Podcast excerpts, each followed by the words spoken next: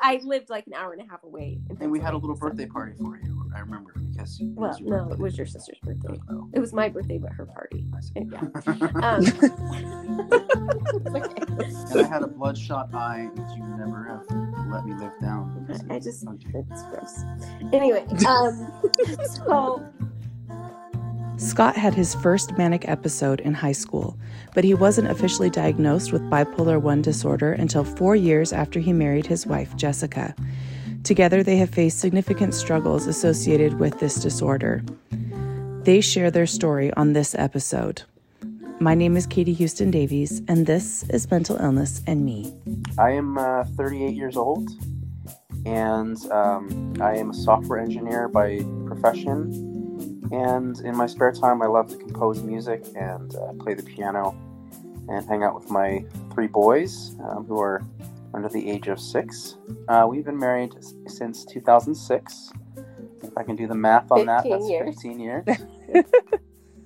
I am an engineer. I do I do know math, but sometimes that higher order math gets gets me. But we met i at Brigham Young University.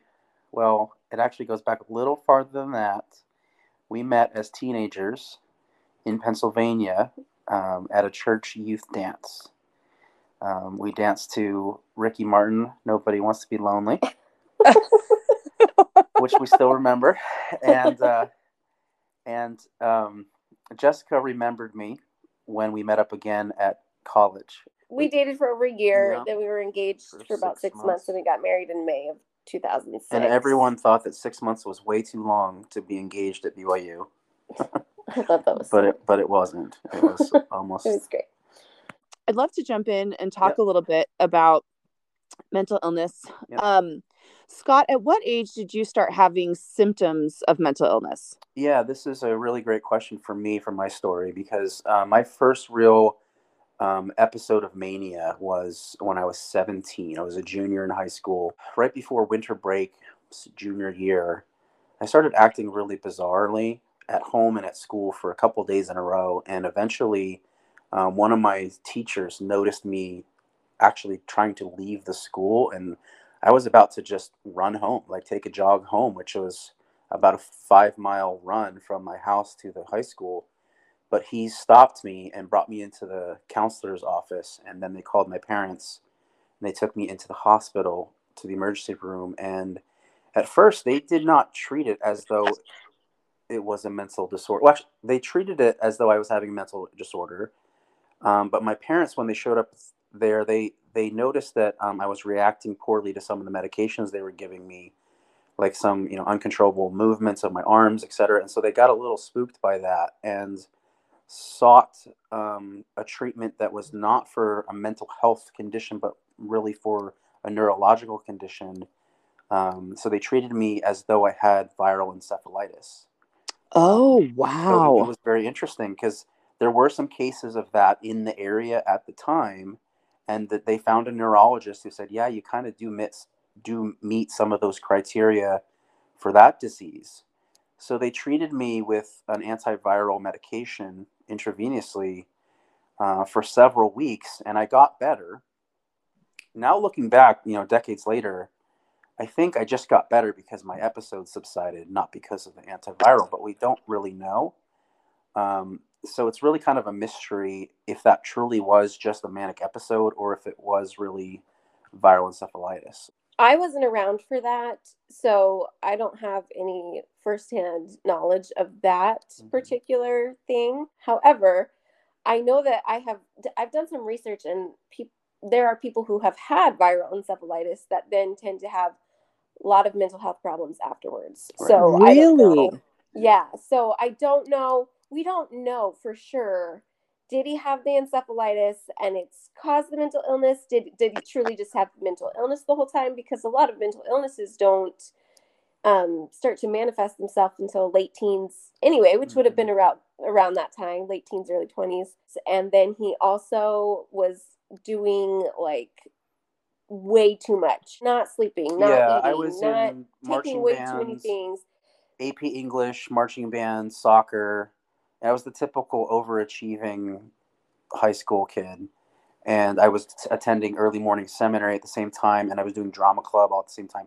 So I basically wake up at five o'clock, go to seminary, go to school, go to soccer practice, go to band practice, go to drama club, and then Try to do your homework. try to do. No, I never try to do homework. So, um, Pretend to do your homework. but then get to bed at like you know midnight, um, and get up at and get up and start all over again. So But- there's a lot of burnout. So, but Yeah. either way, Yeah. you know, that's not good for anyone's health, Mhm. mental health, or other health. And you had had mono too, right? so it's like it's just this whole mystery. We've asked Yeah. for his medical records in the past just to kind of understand it, and it's there's just no conclusive anything. So in our experience, we just kind of count that as the first manic Mhm. episode.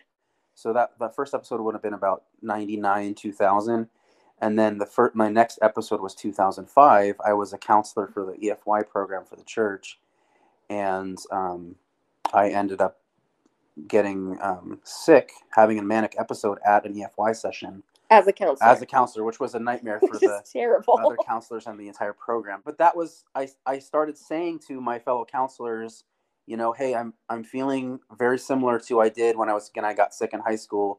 It was the same type of like, you know, lightheadedness, just um, fast racing thoughts, a lot of um, hyper religiosity in the thoughts, um, just, and it was a very similar symptom, a very similar feeling. No one really knew what that meant um, until I, I crashed. And so um, that was 2005. So at that point, I realized like, okay, there's something going on. in that specific incident with EFY in 2005, all that ended up happening is he went to the emergency room and then his parents drove from Pennsylvania to Massachusetts to pick him up. And um, I got a I'm sure they gave you a sedative, and Yep. that was it. Yeah, they thought I was on drugs. If I didn't have the EFY counselors, co-counselors there advocating for me, um, they probably would have thought that I was high ap- until they did a blood test and find I was fine.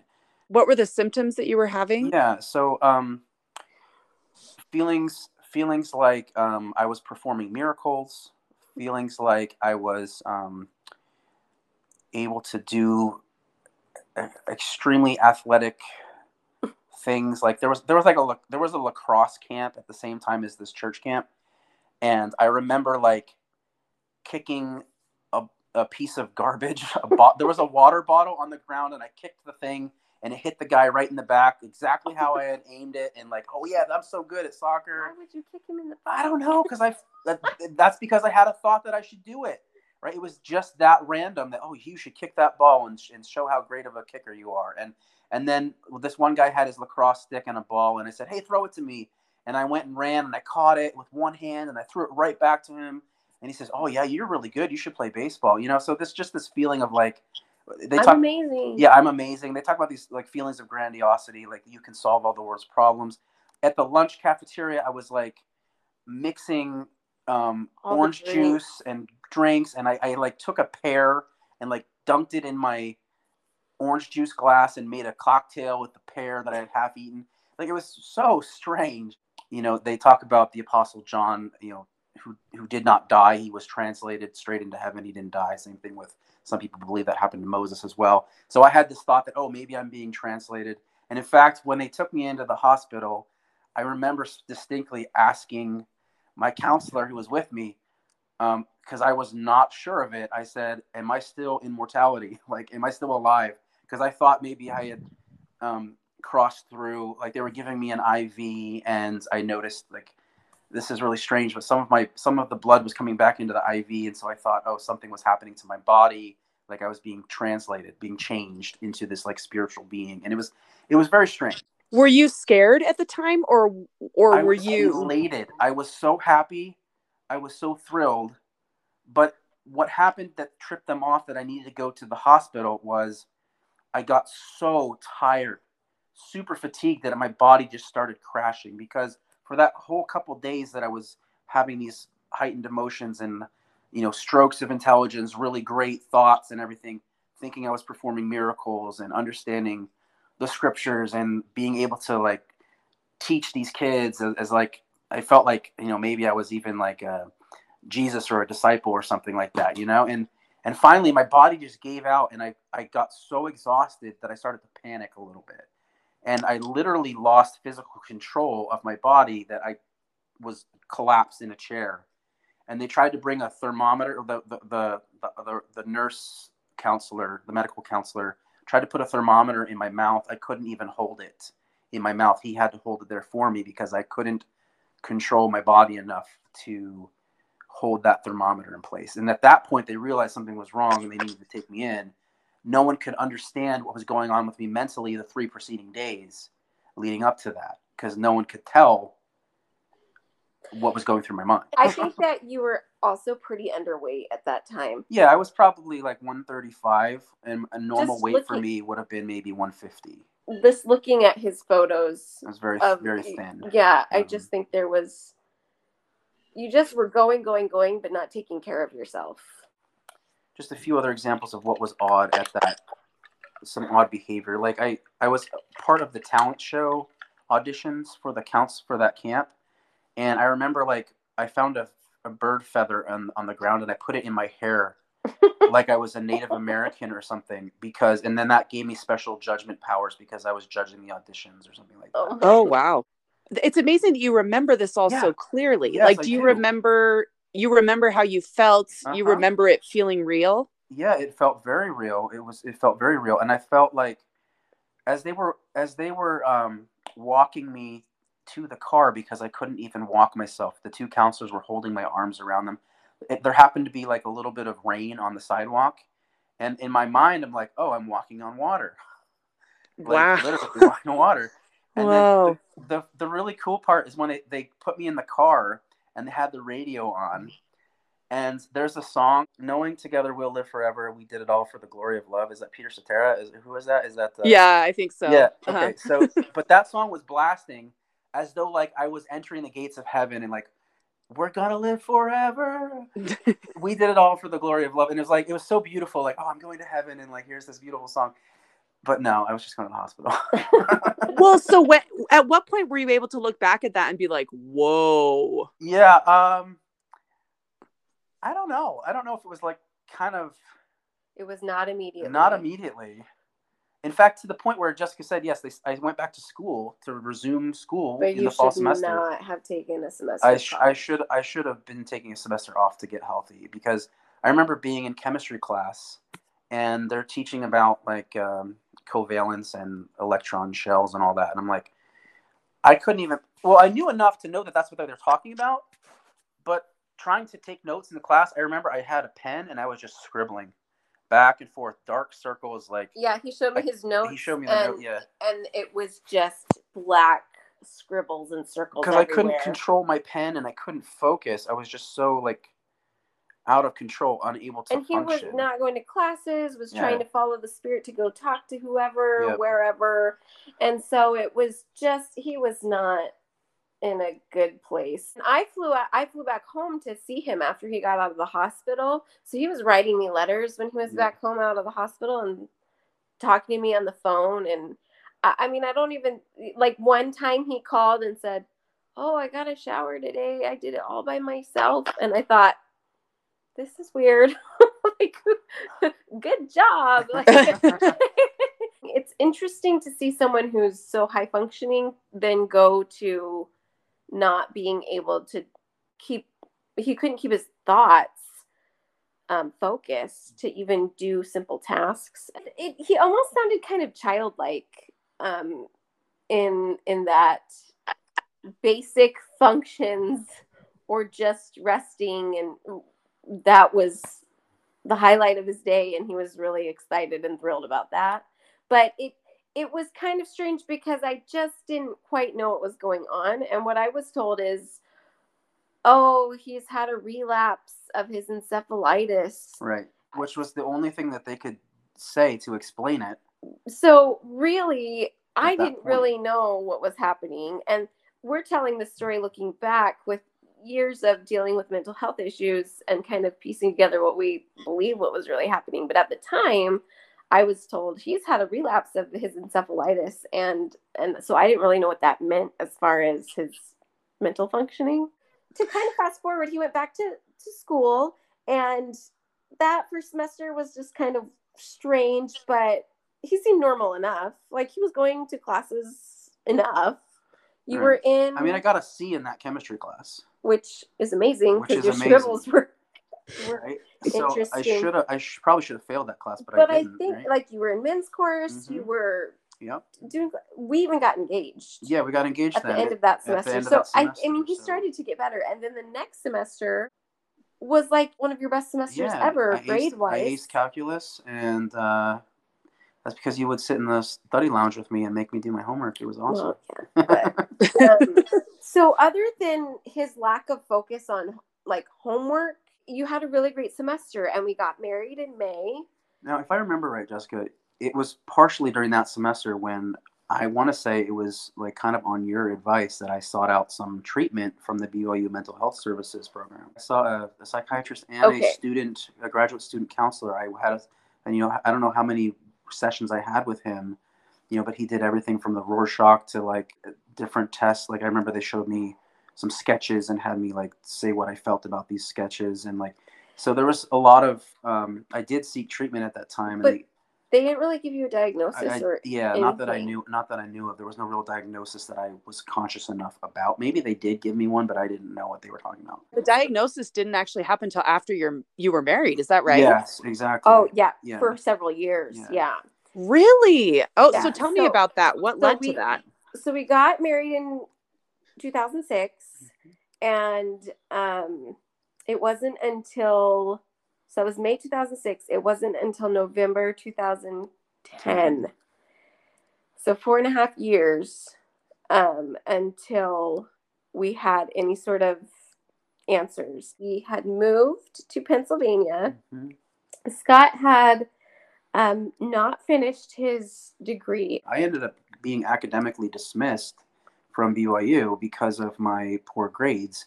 So I had to actually fill out a petition and get my advisors, my my professors at school to sign off on me having the opportunity to even come back and finish my degree later. So because the, the plan was okay, you're dismissed, but you can take some credits at another university and transfer them back.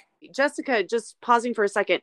What was that like for you as a spouse when he wasn't graduating and you were kind of looking at your future and wondering what was going to happen? marry? Why did I get myself oh into man this? here's the problem i love school i take it very seriously and i mean i wanted to go get a graduate degree and here was my husband who was you know in the mechanical engineering program and just kept failing these classes i don't even know i think you failed heat transfer two or three I, times. I failed heat transfer twice, and then I took it again remotely at my own pace, and I aced it. so, So, but it, for me this is it was really frustrating. I remember saying i wish he would just blow me off to go to the library and get that homework done. Because uh, even when we were dating i kind of felt that way. But um, he just couldn't do it and it was very frustrating for me because i know how smart he is and he there were times where he was tutoring other students in Yeah. very very complex high level math we were doing differential equations, and I was in the Air Force ROTC at the time, and I kind of brag that um, I'm the, I am responsible for at least two or three pilots commissioning in the Air Force because I helped them pass differential equations. At the same time, I'm failing my own but class. he's tutoring these these other students because he's brilliant at this math but he's not doing the work so he can't get the grades to Right. pass and he had semesters where he was doing great and then it would always come down to the last minute and he just could not get the work in it was really really hard one of the things that caused me to have this problem is that I, I always had this in the Air Force. They talk about this um, service before self, right? And I had a I had a kind of a twisted view of that, which is not actually correct. And when I actually got to Air Force training, they kind of straightened me out on that, and they said, "You got to put your own oxygen mask on first, right?" Right. So if you're sitting there trying to put everyone else's oxygen mask on, you're going to suffocate or collapse. So service before self has to be done wisely. Mental illness aside, that's just a life lesson that people need to learn. But it was particularly difficult for me because I always felt like, oh, I was following the spirit telling me to help this person when it was really just, okay, you had a good compassion, but you didn't understand the concept of wisdom. However many times I had tried to graduate, uh, I kept failing my classes and couldn't couldn't graduate. So we moved out to Pennsylvania. She pursued a master's degree. At that time, I remember I said, you know what, I'm I kind of feel depressed. Maybe I should seek some help. So I went out and saw a, a, a psychiatric nurse, and she prescribed a medication to me. Um, and that medication kind of caused me to induce a manic episode. It wasn't a mood stabilizer; it was an antidepressant. It was an antidepressant, and they didn't know that I had bipolar, so that caused a, a manic episode. So he, again, no diagnosis, but he had this medication for depression, mm-hmm. and he had just started taking it, and it was around Thanksgiving, and all of a sudden, he was manic, mm-hmm. like running for miles this man does not like to run. Buying buying all sorts of workout clothes and and uh, I bought some shoes that had Velcro. He, he, bought like Velcro shoes. And I bought for... a fedora. oh, wow! Okay, okay. Like just. I never wear hats, but I bought one. Like it was just it so was strange. Terrible. And so anyway, he and he was up really late and he was talking and talking and talking. I couldn't shut up. And honestly, you kind of have that problem already. but what was the indication that he needed to go to the hospital was I kept waking up through the night, and every time I would wake up, he'd just be looking at me in the bed. At one point, he looked at me and he said, Are you my wife? and oh. I said, Okay, get your shoes on. I had read an article a news article before going to bed about a man who had killed his his mom because he thought she was like not his mom or something. So I'm like, oh, well, I'm not dying tonight. If you really want to know who I thought she was, I will tell you. I thought she was the devil, and I thought that I was in hell. You said my face was like changing. Mm-hmm. I thought her it, face had morphed into yeah some demon so looking thing, and it was. Really I looked at him. I said, "Get your shoes on," and he couldn't even do it. I was like, "Okay, you need to go over there, put your shoes on, go to the bathroom. Mm-hmm. We're going to the hospital. So I took him to the hospital. And the great thing about Scott is that he does not get violent, he does not get angry, he just kind of gets disorganized and scared. So um, it's good for me that it's not mm-hmm. bad. He's always very willing to get help, which is great. So we went to the hospital. We didn't really know what was going on and um, they admitted him and to their mental health unit and i went home and you were there for you were there from saturday to friday so what six or seven days and um, that's when he was first given the diagnosis of bipolar one but this time the episodes that he had were not of elation yeah they were super depressive. Scary. Depressive. It was like it was like a manic depress. It was. I don't even some know how to categorize it. Yeah, some people it. have called it mixed mode manic, um, where you're both uh, manic as in racing thoughts, but you're also severely depressed at the same time. Because instead of everything being, I'm going to heaven, this right. is great, it was, I have died, mm-hmm. I am going, I am in hell, mm-hmm. I have lost all chance of going to heaven. Mm-hmm my wife is being taken away mm-hmm. from me i just just no sense of reality i remember him calling me and saying like has the second coming happened uh, you mm-hmm. know and I, I remember at the time telling him like nope obama is still the president it was just thanksgiving like he still has a busted lip because I think he, the president had gotten like a yeah. busted lip from playing basketball yeah. right before he went into the hospital. And we read that news article, and I'm like, it's still 2010. It's really interesting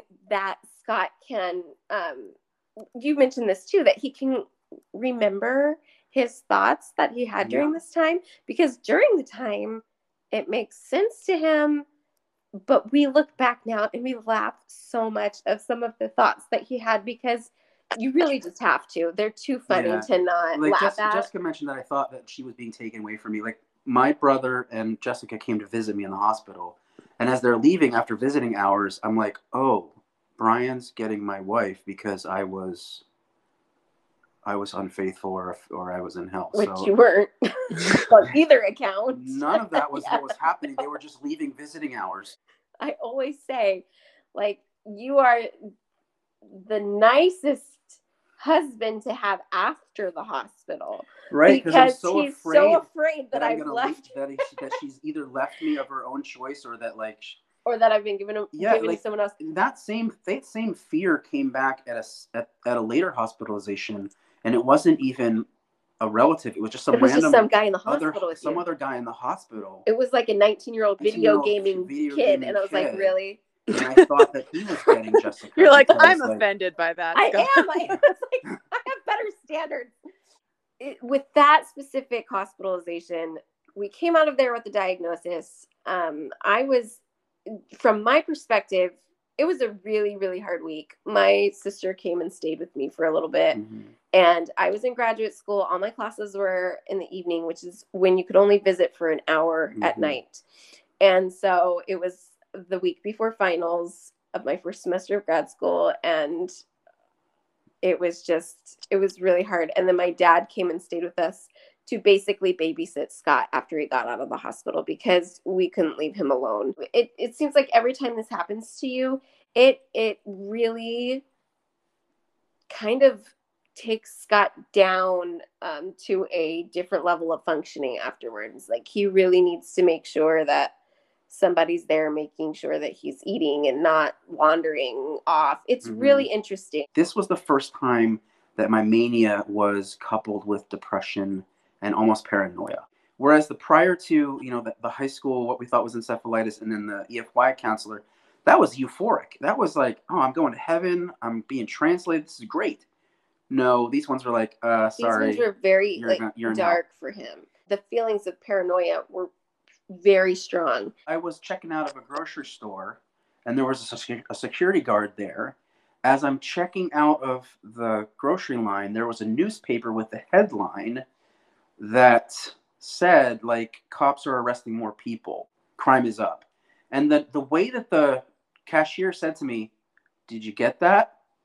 was like, Oh, this headline is a message to me, and here's this security guard, and I'm about to be arrested. That little paranoia came after um, I had spent an exorbitant amount of time talking to someone on Facebook about the death penalty and how I was, whether or not you know I was in favor of it or whatnot. And so, like, I had I had done myself in with that because I had spent so much time debating with this friend of mine about the death penalty that it kind of worked me up into being susceptible to that. Here's the other thing about Scott. You have to know that he is um, really good with puns hmm and really um, aware of his surroundings. So there's always like an association going on. A double meaning. That's So essentially in what a pun every is. well, in everything. Yeah. though. And so it really is bad when you're paranoid or having an episode because you will see, like you said, a newspaper article and immediately it's connected to something that happened in your life. And it's like so after that episode, he went into a classroom and he was worried about like not going to visit people from church. Mhm. And on the chalkboard, someone had written, Game over, you lose Right. for something else. So of course that was a message. Mhm. Oh, you you lose. You Yeah, game over. It's so weird how, how something like who would have written that and why would they have written that? It was right there for me. but What- it wasn't for you. It was just Yeah. a classroom that had Exactly. been used for who knows what. Between hospitalizations, there were times when Scott had what we thought might turn into like an episode, but it kind of didn't. Mhm. Like he would get really paranoid or really worked up about something, but we were able to kind of Yeah, like I went to an Apple festival with my sister in law. Jessica was out of town. Uh, This always happens when she goes on I a trip. While we were there, um, I started to get I started to get paranoid that morning, even before she came. Like I thought again, I was writing in my journal, and then all of a sudden I said something in my journal. I wrote it down and like bam, paranoia. I thought I was in hell and I was at the final judgment and the Holy Ghost was telling me, sorry, you didn't make it. And like all because of something I wrote in my journal. So my sister-in-law came after that a couple hours later and took me to this Apple festival. And by the time I just kept getting worked up that I didn't make it. And there I was in this um, they had this little pen full of goats at this apple festival. And I'm like, the scripture that talks about the sheep and the goats and sorting them out. And I swear I heard a voice from heaven call my name. And that's all it said was Scott, um, come unto me. And like, I looked up and I'm like, well, how do I come unto you? What am I going to do? And then I'm like, I'm a goat. And so, like, this is the problem that I had to understand because I do believe in God and I do believe in the Holy Ghost. And I've had to understand how, you know, God works by order. He doesn't, he, he works in mysterious ways, but he's also not the author of confusion. Things have to be done in wisdom and order. And all of that I've had to learn through this through this history of mental health, just understanding that okay, spiritual manifestations are not always what I think they are, right? I've had to understand that not every little every little tingle and every little sensation is a spiritual impression. Right. The spiritual impressions are that I've had in my life are very real, but I've learned to discern and distinguish between a real spiritual impression and just some right um, paranoia some, or some paranoia or sensation, right?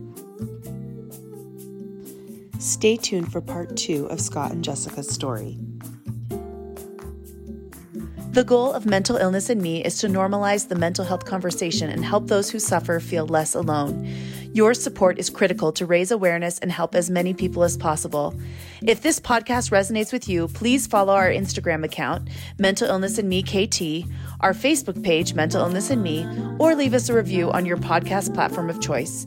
If you are interested in sharing your story, please email mentalillnessandmekt at gmail.com.